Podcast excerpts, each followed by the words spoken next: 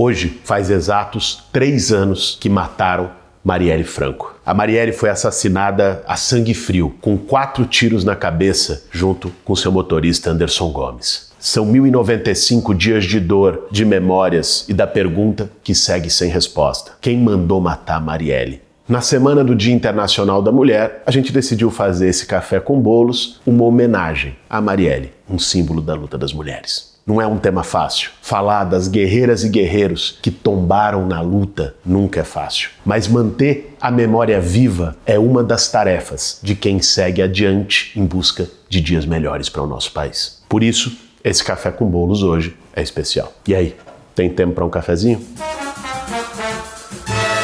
Para fazer bom café, meu A gente vai entrar, a gente vai sair, a gente vai fazer política, a gente vai resistir, a gente vai dar a cara e é isso.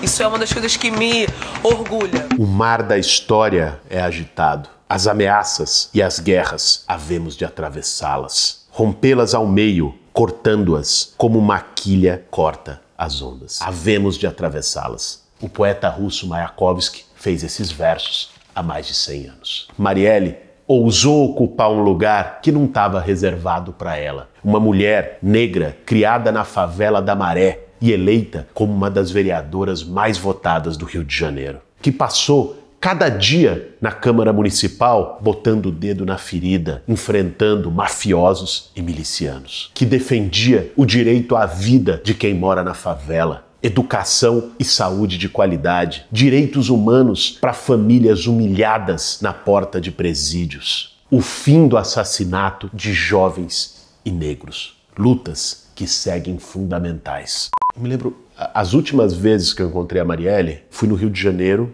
isso era já começo de 2018. Eu estava como pré-candidato à presidência pelo PSOL. E eu fui para o Rio e a gente almoçou junto. A gente comeu uma feijoada num boteco lá na Lapa. Inclusive tem uma foto que a gente tirou junto esse dia lá na, naquela escadaria Celaron, que é um, um ponto ali na Lapa e tal. A gente bateu um papo, eu me lembro que ela estava animada pra caramba, porque o mandato estava crescendo. Ela estava sendo procurada por imprensa internacional, estava começando, tava tendo uma visibilidade. Estava ela com alguns assessores do mandato tal, e todo mundo contando com muito entusiasmo o crescimento da, da luta que, que, que, o mandato dela representava, que a Marielle representava. Passou uns, mais um mês, a gente fez aqui a Conferência Cidadã em São Paulo. Aí já foi no começo de março. Ela veio junto com uma delegação do Rio de Janeiro que fez meio que um, o pré-lançamento da nossa candidatura. A Marielle era uma das apoiadoras no partido e ela, ela veio com o time. Foi a última vez que eu vi ela. Ela foi assassinada uma semana depois desse, desse evento aqui.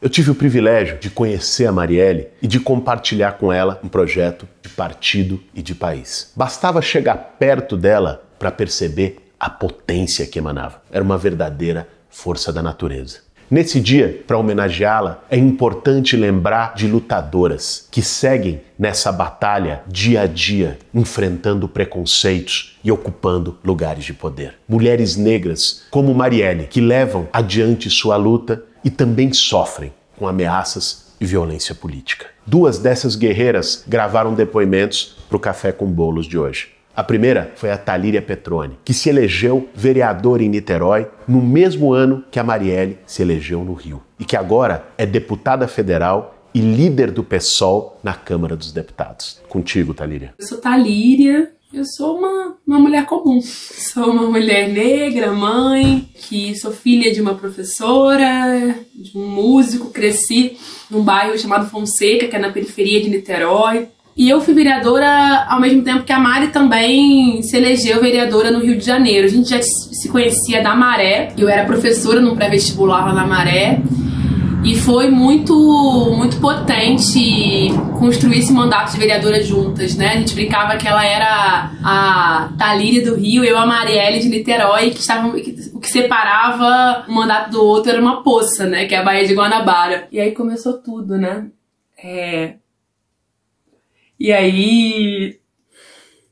E aí começou essa violência que já atingia a gente desde que nós topamos colocar nosso corpo para jogo, para essa tarefa.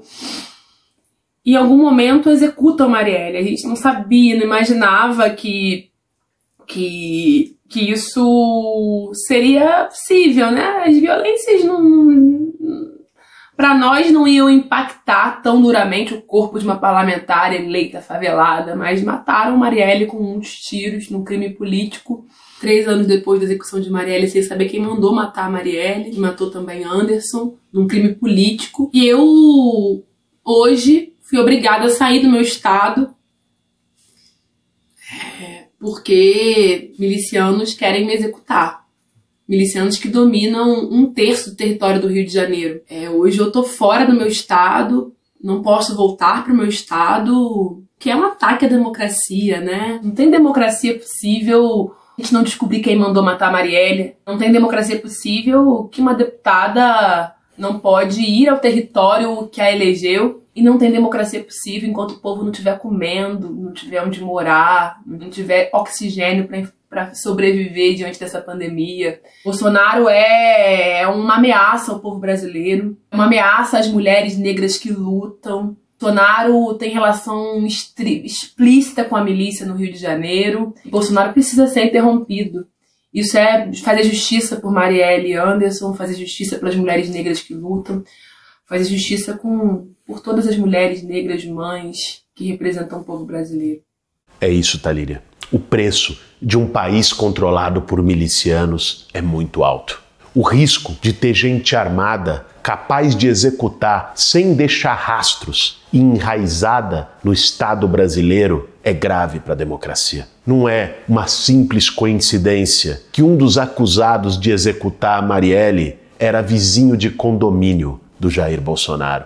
Não é uma simples coincidência que a família Bolsonaro nunca se solidarizou, nem enviou condolências e fez de tudo para criminalizar a imagem da Marielle. Três anos depois, a lógica miliciana segue a todo vapor. Está hospedada no Palácio do Planalto. Recentemente, Flávio Bolsonaro comprou uma mansão de 6 milhões, o mesmo valor que ele é acusado de desfiar só nas rachadinhas. O cartório omitiu as informações da compra e a polícia legislativa desviou da sua função para proteger a mansão e evitar a imprensa. Imaginem um tribunal eleitoral controlado por eles, um ministério público, uma polícia federal, toda sorte de absurdo sendo chancelado pelas instituições. É triste dizer que esse pesadelo já está em andamento. É preciso enfrentar e derrotar a ditadura miliciana no Estado brasileiro enquanto é tempo. Senão, o que aconteceu com a Marielle três anos atrás pode virar rotina com lutadoras e lutadores pelos direitos humanos e por um Brasil mais justo e democrático. Agora a gente vai ouvir uma outra guerreira que nasceu e foi criada na mesma comunidade que a Marielle, que militou politicamente junto com ela, que sofre hoje ameaças de violência e preconceito como a Marielle sofreu. A Renata Souza é deputada federal no Rio de Janeiro e foi candidata a prefeita da cidade na última eleição. Contigo, Renata.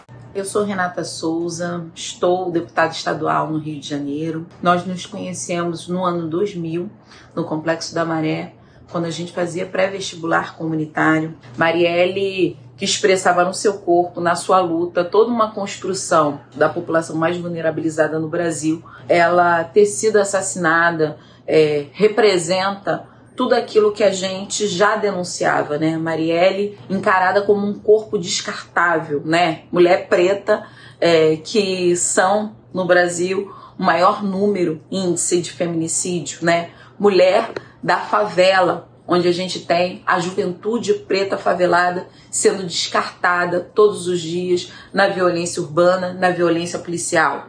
Mulher preta favelada lésbica é exatamente isso. A gente tem a população LGBTQIA, também muito vulnerabilizada. O Brasil é o país que mais mata trans no mundo. Ou seja, Marielle também compunha um processo de um corpo em descarte nesse Brasil e nesse Brasil que não aceita mulheres na política. Eu tenho dito que o assassinato da Marielle significa um feminicídio político, justamente porque vem recheada desse descarte dos corpos pretos, pobres, favelados e LGBTQIA, mas também com a dose da política, porque Marielle desafiou os podres poderes. Ela desafiou uma elite política e econômica que ignora ou que não quer a possibilidade de termos mulheres enquanto sujeitas políticas que somos. E seguimos aí a luta por Mari, pelo Anderson e por todas nós. Quem mandou matar Marielle Franco? É essa a pergunta, Renata. Três anos depois, 1095 dias depois, vamos seguir lutando por justiça para Marielle e Anderson. 14 de março de 2018 foi um dos dias mais duros da história da democracia brasileira. Nós nunca vamos esquecer e até que tenha resposta, não vamos parar de perguntar: quem mandou matar Marielle Franco? Esse foi mais um café com bolos. Para fazer um bom café, meu bem.